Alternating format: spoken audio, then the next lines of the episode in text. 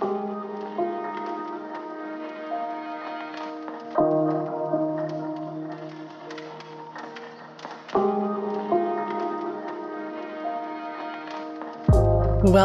to the Calming Ground podcast. I'm your host, Elizabeth Minton, psychotherapist and mindfulness coach. This podcast is designed to offer you inspiration, wisdom, and actionable steps to support you to nurture your inner light.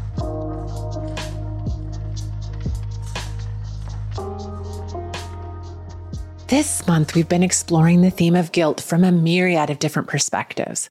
Today, I'd like to take a few moments to explore the possibility of giving ourselves permission. Permission? What do I mean by that? Well, I invite you to stay with me while I dive into this a little bit more. Let's say that I'm struggling with guilt about having to cancel plans with my friend. I might fear that she will think I'm a bad friend, or I might fear that I'm making a selfish choice. I might fear that she needs my support and I'm not making myself available at that particular time. So I wonder if I'm letting her down. Here's where permission comes in. The first step is getting curious. I give myself the permission to be curious and interested about what might be happening for me. What happened that I decided to cancel? Let's say that I had to cancel because my plate had been so full and going out that particular evening felt more depleting than rejuvenating. It doesn't mean I love or respect my friend any less. It's not her fault or responsibility that I'm feeling exhausted and need some quiet recharge time. It means that I'm listening to my needs and I'm responding and attending to me. Let's imagine that I chose to override my needs and meet up with my friend anyway. I could have had a good time and could feel glad that I did. And even if I did have a great time, I would probably be continuing the cycle of overscheduling myself and not honoring my need for rest. So, by saying to my friend, I care about you, I really want to spend time with you, and I am noticing that I'm so depleted that I really need to recharge first. I'm breaking my habit of overdoing it. And instead, I'm prioritizing my need for rest and restorative space. I give myself that permission. This also opens a door to having another time with my friend when I'm feeling more replenished because I prioritized filling my cup. Now I'm able to be much more fully present to her and supportive in a wholehearted way I'm more nourished, which allows me to be more nourishing to her. I'm feeling more balanced. And so I can enjoy our time together in a different and deeper way. It's a win win. So the first step is getting curious and interested about what is happening that led to the choice I made that I'm now lining with guilt. What was happening for me? Can I give myself permission to be compassionately curious about whatever was going on within me that gave rise to the choice I ended up making, even if, and maybe I should say, especially if, I have conflicted feelings and judgment about that choice in its aftermath. The next step is another layer of permission. This is permission for me to notice that I have needs that do not align with what I feel I should do or how I should feel about a given situation. It's permission for me to honor my needs and respond to my needs, even if other people say or seem to think that I should align with their perspective or their needs. Sometimes setting boundaries for our own wellness can spark someone else's stuff. They may tell themselves a story that they are unimportant or disrespected. They may tell themselves a story that you are irresponsible or wrong. That has to do with them. That's their story. One of my mentors told me once your boundaries are not your problem. Meaning, if someone has a problem with my boundaries, the problem rests with them, not me. I give myself that reminder over and over again when I need extra courage to stand in the truth of my needs and my boundaries even when someone else disagrees or is kicked up about it. Ready to strengthen your self care practice? I have a free guide for you to help you identify the areas in your life where you need the most replenishment and learn the next steps you can take to feel more relaxed and restored. To get the guide, go to www.thecalmingground forward slash opt hyphen in. The link is in the show notes so that you can live the ease filled life you dream of.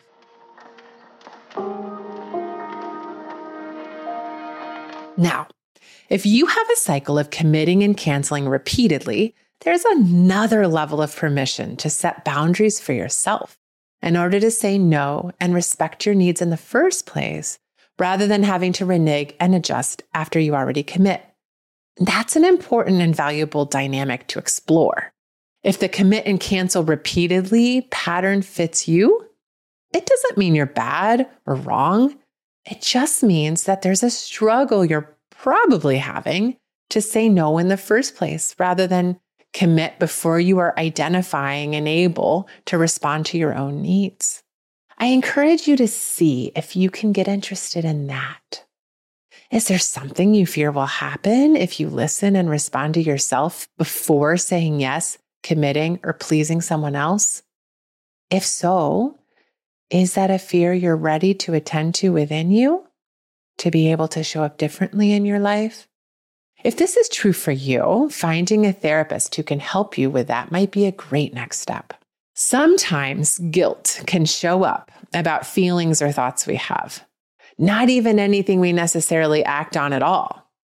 Again, I come back to my first and second steps of permission.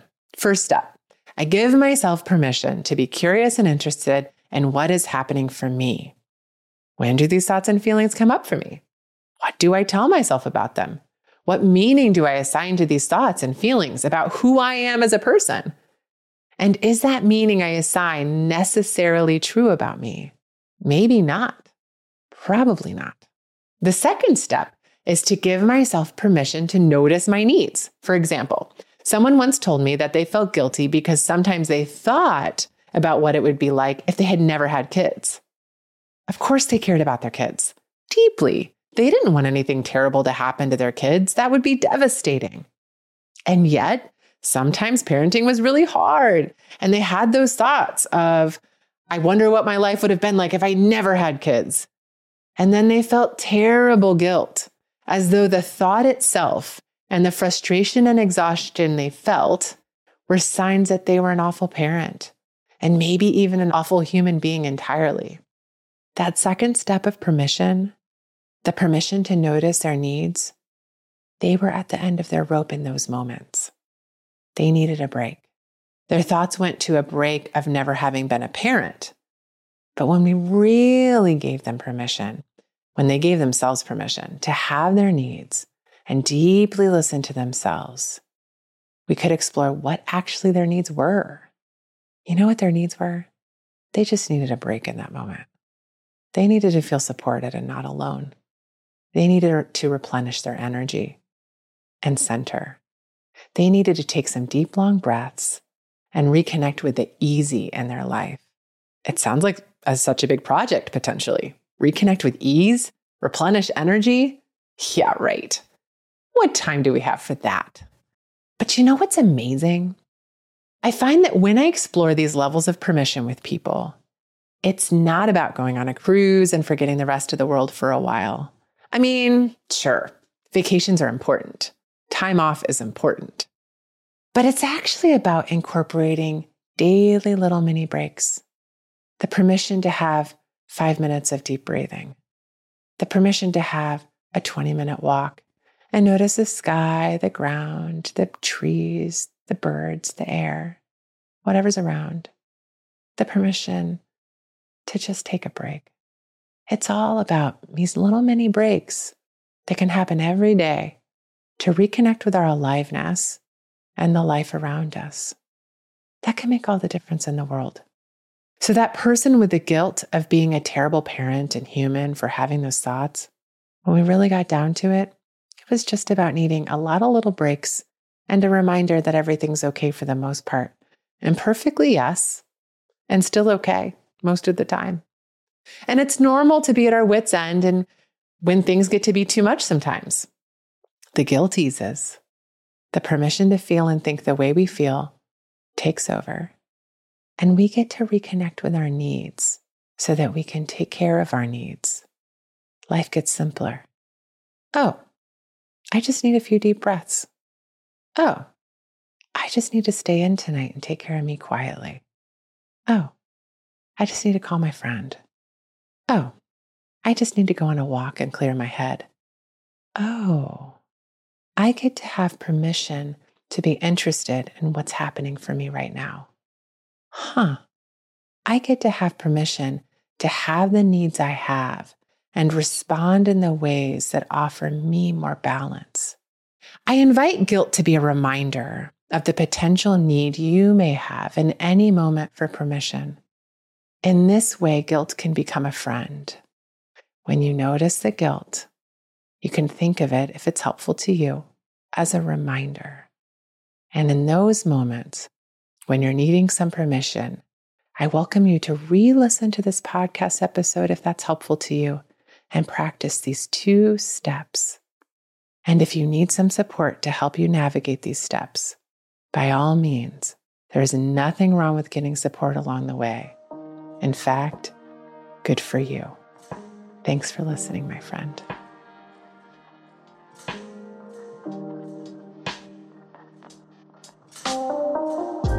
Thank you so much for listening today. Subscribe to not miss another episode. And please share this podcast with a friend you think might benefit. I'd love to remind as many people as possible that they too can have the peace, calm, and rejuvenation that a little self love and care can bring. And lastly, I'd love if you would leave me a review and let me know how I'm doing. See you next week.